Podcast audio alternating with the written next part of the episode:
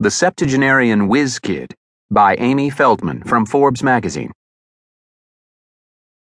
The founders of BitSight Technologies, Stephen Boyer and Nagarjuna Venna, believed they had a hot idea for a startup, a business that could assess and rate the cybersecurity of other businesses. But they also knew that a great idea means little without great execution. So they turned to someone with a record for building startups, Shaun McConnon. Initially, the founders thought McConnon, now 72, would make a terrific mentor. But in June 2012, McConnon, who had run three cybersecurity startups and sold them for a combined total of $1 billion, signed on as CEO. Boyer says the founders' decision to bring in McConnon to run the business, they stayed on in technical roles, was an acknowledgement that most startups fail. I rate them high on courage, McConnon says. They knew that I had separated from founders of the three previous companies. Today, BitSight, based in Cambridge, Massachusetts, is in a sweet spot as companies look for ways to reduce the risks of being hacked.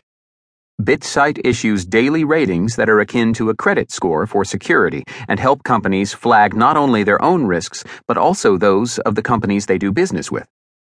Vendors, partners, acquisition targets, the risks from third parties burst into public consciousness after the 2013 attack on Target, when the credit and debit card data of 40 million customers was stolen through an HVAC vendor. While BitSight faces competition from newer entrants like Security Scorecard and Risk Recon, it retains the advantage of having launched first and raised $95 million. It was recently valued at $340 million. Named to the Forbes 2016 list of next billion dollar startups, BitSight has more than 500 customers, including AIG, Safeway, Ferrari, and Lowe's, and has assessed the security of some 70,000 companies. Customers pay on a subscription basis with annual fees ranging from a few thousand dollars to analyze a single company to more than $1 million to review thousands of suppliers.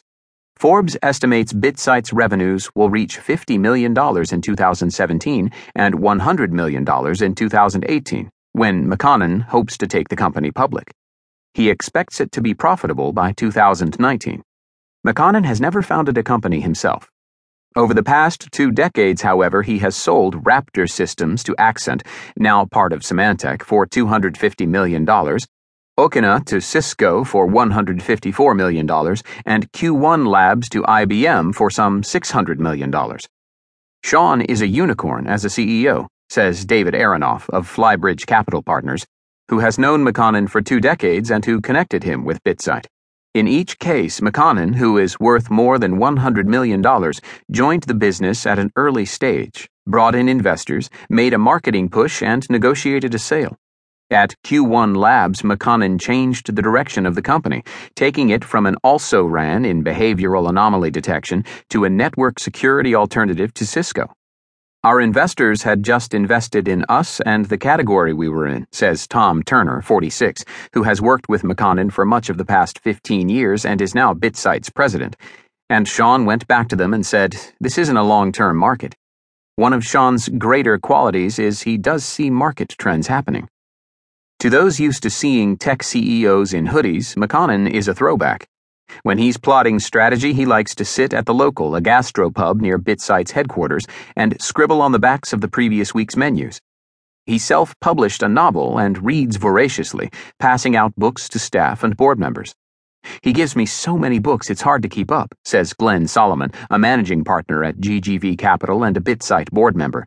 I'd put his energy level and drive against any of our founders and CEOs, despite the fact that he is double the age of many of them.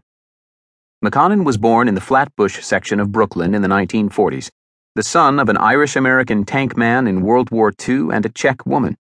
He was a tough kid who got into fights until the police put him in a program and gave him boxing gloves. I had a chip on my shoulder, he says. He studied biology at Roanoke College, but ended up in computers, becoming employee number 74 at Sun Microsystems. At Sun, he eventually ran sales in Australia and New Zealand, leaving in 1994 with enough money to retire. Instead, he became CEO of his first startup at age 49. I'm not the idea guy, he says. I usually inherit the idea or concept that over the next two years I morph into something that people want and will pay money for. At Bit